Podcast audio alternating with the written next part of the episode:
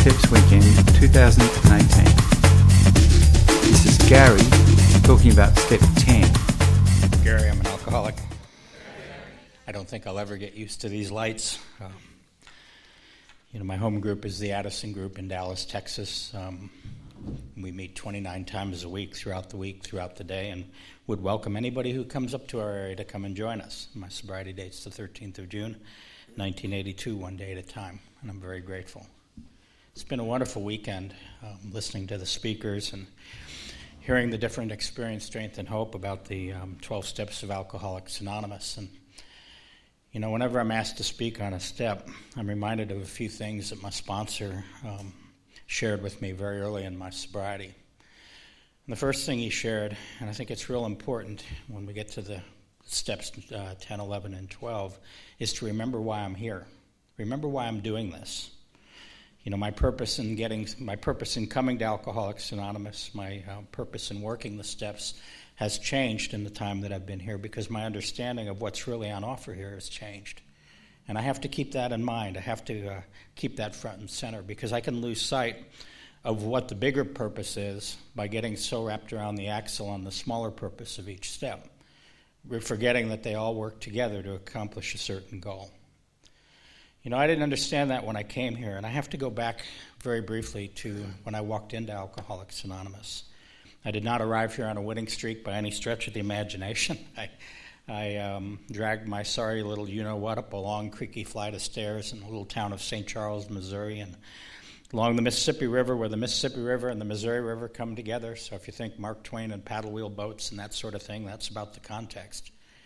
And I walked into that meeting, and I was, and I didn't realize how broken I was. What I did realize is how much out of control my drinking was, and I had reached the point where I understood in my heart of hearts that I was unable to stop it on my own, that I needed help.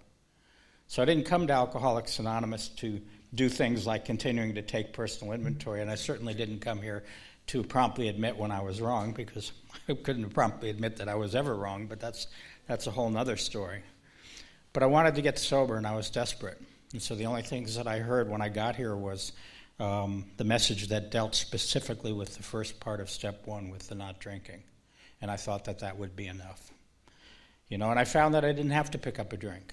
You know, I found out the uh, the characteristics of a real alcoholic, and I could identify with them. You know, I had the the um, the um, um, phenomenon of craving that Dr. Silkworth talked about. And over time, I came to understand that I had lost the power of choice in drink, that I was compelled to drink even when I didn't want to drink. You know, Dave talked about that, and first night we were here, talked about the powerlessness before the first drink, the powerlessness after the first drink, and I could identify with both of those. And I made the mistake of thinking that that's all I had to do in Alcoholics Anonymous. If I just could identify with those, and I kept coming back, and I focused on not drinking, that uh, was just a matter of time before I could be like many of the people that I saw in the rooms. Like I've seen here this weekend, you know, like the two speakers that came before me. You know, that, were, that, that seemed comfortable in their own skin, that seemed to have a good attitude, that seemed to have a purpose in life, they seemed to have some direction in their life. They could, they could share without shame. They could share what they were like, what happened. They could share what they were like now. I couldn't do any of those things. And I was deathly afraid that you might actually find out something about me. So I built a wall around myself and I kept my mouth shut in Alcoholics Anonymous, thinking that it was just a matter of time before, before, um, before I had what you had. And that day was not to come by doing it that way. And I shared the other, the, the other um, you know, earlier. Um, you know, I got to a point in my early sobriety where I was getting sicker and sicker in these rooms, um, and I didn't understand why, and I was building up quite a resentment toward the members of Alcoholics Anonymous because I was just like I heard you know, the other speakers talking about this feeling of being different. Now I've been different out there, now I'm being different in here. You know, there's something fundamentally wrong with me, and that even Alcoholics Anonymous might not be able to fix it. You know, and then as I shared that somebody had the audacity to tell me to not quit before the miracle happened, and I was ready to strangle that person because I didn't see anything happening. And so I had to be driven back, and I had to come to understand. Going home from a meeting one night, the thought occurred to me that there had to be more to this than just not drinking. You know, and step 10 is very much part of that more to this than not drinking.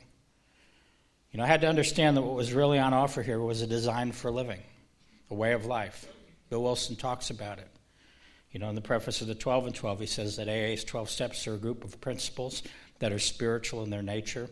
And he puts a condition on, he says, which, if practiced as a way of life, could expel the obsession to drink and enable the sufferer to become happily and usefully whole.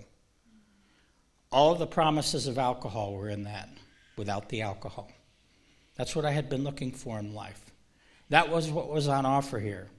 A design for living that could, that could solve my drinking problem, but could also solve my living problem, could finally give me the life that I had searched for in all the wrong places. But the problem was is that I was going to have to embrace it as a way of life, which meant that I was going to have to weave it into the fabric of my being. It wasn't a matter of just putting down the drink and continuing to live life the way I was living and then expect God to follow me around with a mop and a bucket to clean up my messes.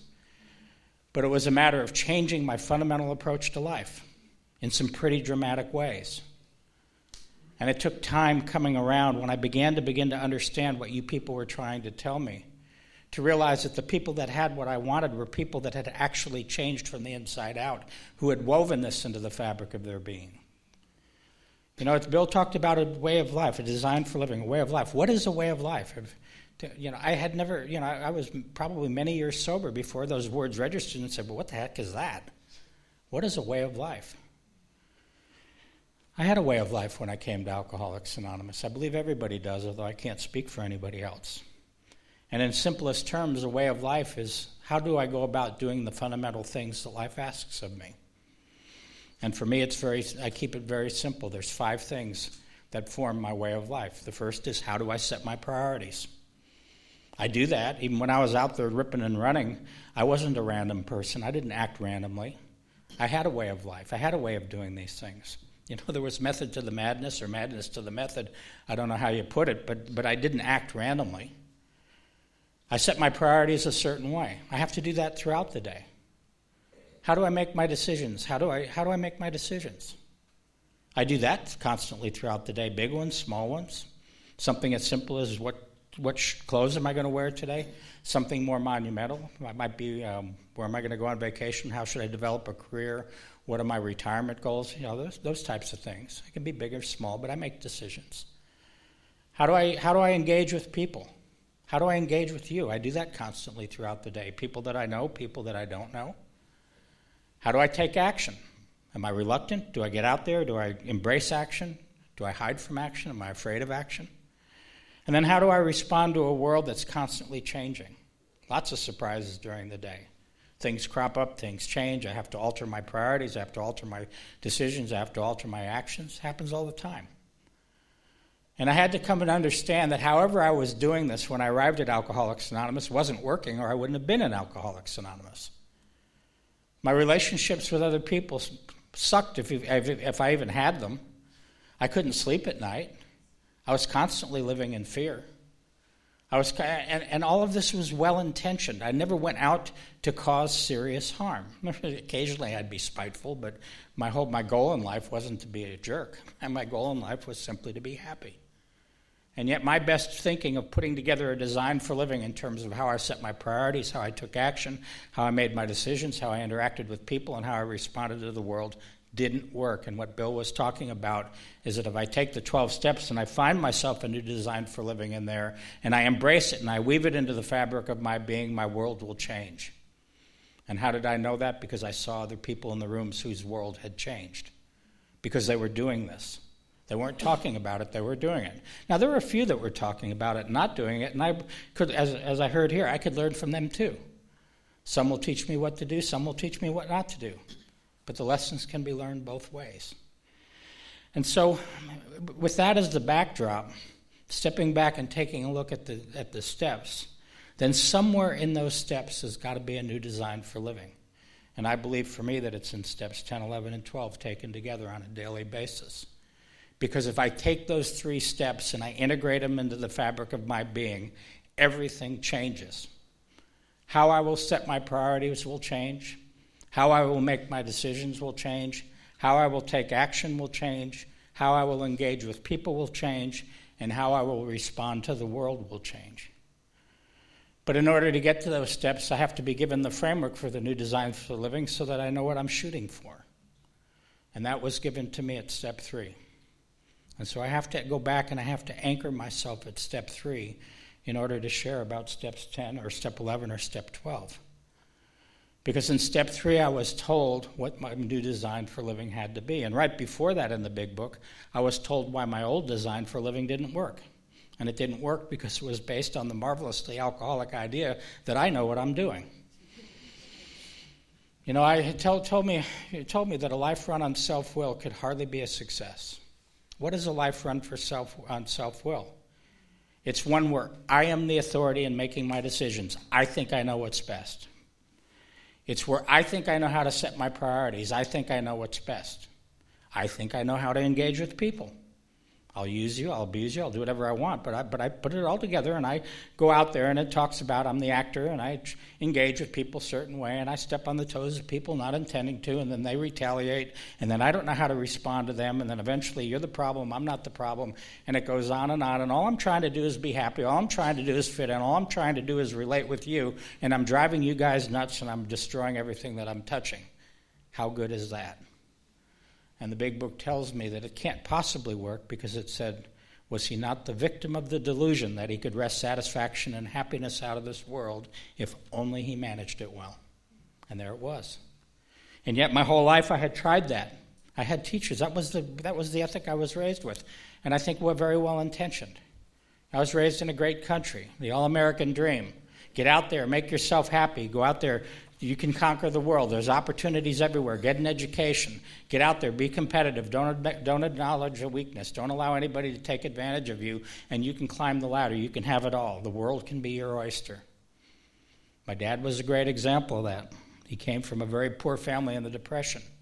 He had to work as a child to put money to put food on the table, and he resented the hell out of it. So he went off and he put himself through college at a time when not many people went to college. But he put himself through college, and he went to Chicago and started out at the at the entry level uh, in, in, a, in, a, major com- in a major broadcast company in Chicago.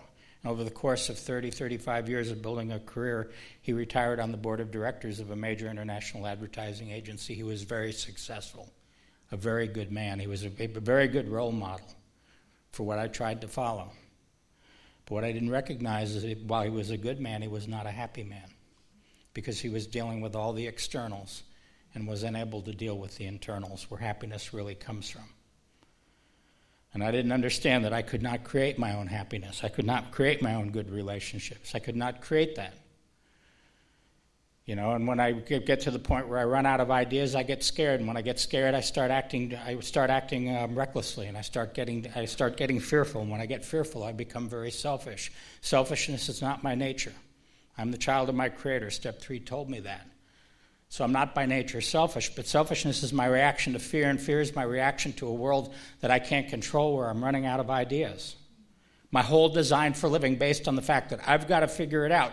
There's no plan B in this. And, I, and so I'm screwed. That's the hopelessness of the unmanageability of my life. It's unmanageable when I attempt to manage it. It doesn't matter about drinking. Drinking became my way of coping with it. And step three gave me a new design for living. Okay, Gary, if you can't do it, something bigger than yourself better do it. Live life on God's terms rather than life on my terms. And the terms were laid out. I was told to stop doing something, to start doing something, and to enter into two relationships. Stop playing God. Stop thinking I know what I'm doing. Then take direction. He was the father, we were his children. He was the director, we were his agent. Be a respectful spiritual child and then the marching orders for the new design for living. Being all powerful, he provided what we needed if we kept close to him and performed his work well. That's the context I need to keep in mind. That's what's important when I take a look at that. What is my real goal? We have a new employer, being all powerful. He provided what we needed if we kept close to him and performed his work well. Every aspect of my being has to change if I embrace that. How I'm going to set my priorities is going to have to change.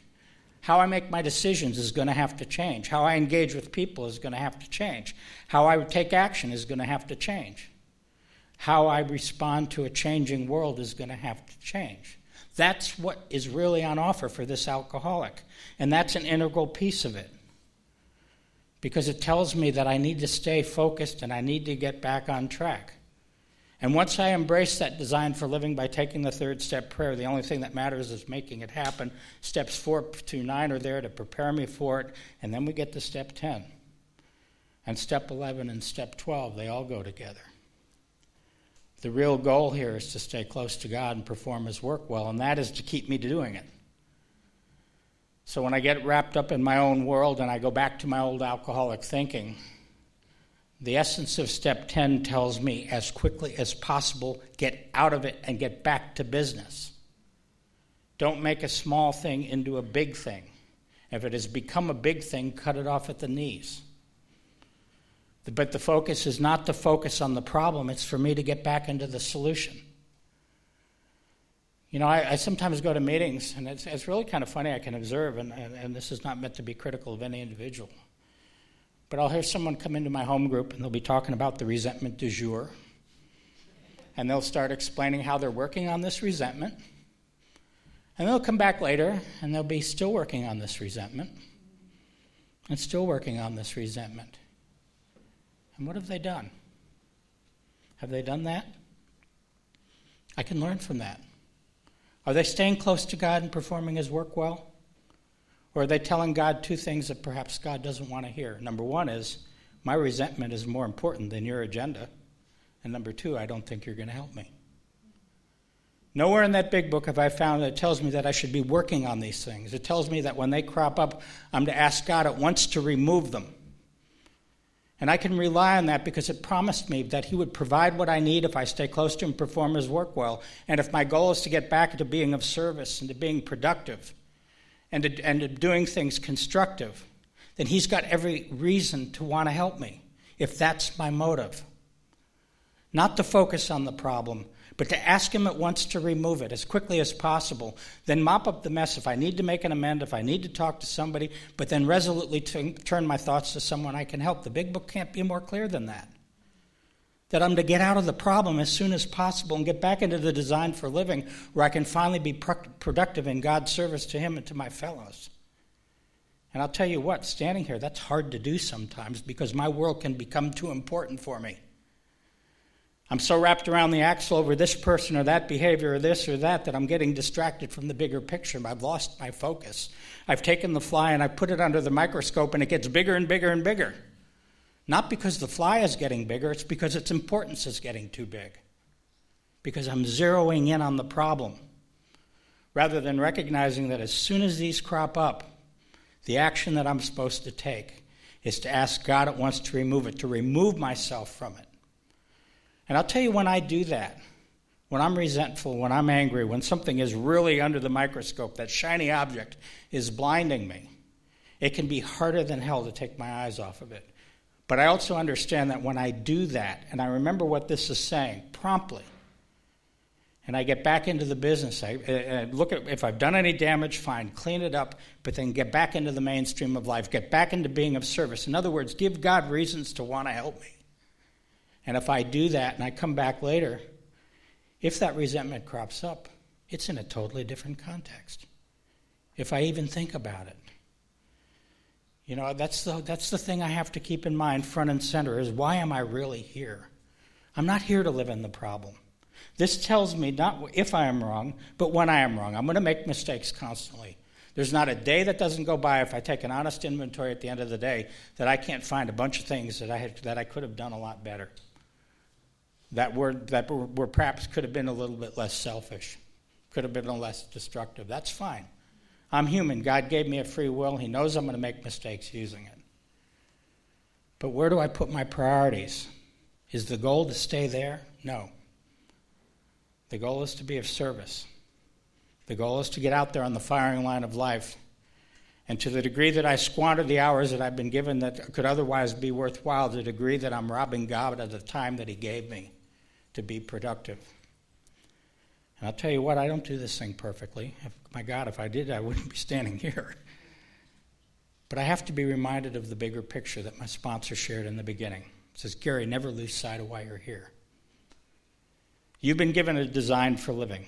That's where God gets his payoff, that's where you get your payoff. Don't let anything get in the way of it, is what he told me. He said, use step 10. Use it as the means to get back on track as quickly as possible. Don't get distracted by what's in front of you. There's lots of shiny objects on this planet, they're everywhere. He says, but don't allow them to distract you from the bigger purpose. Because the real joy that I'm seeking, the real happiness, the real peace, and the serenity can only come through His grace. And it promises me that He'll provide what I need. But the condition is that I have to stay close to Him and perform His work well. And it's been a real privilege and honor to be here today. Thanks.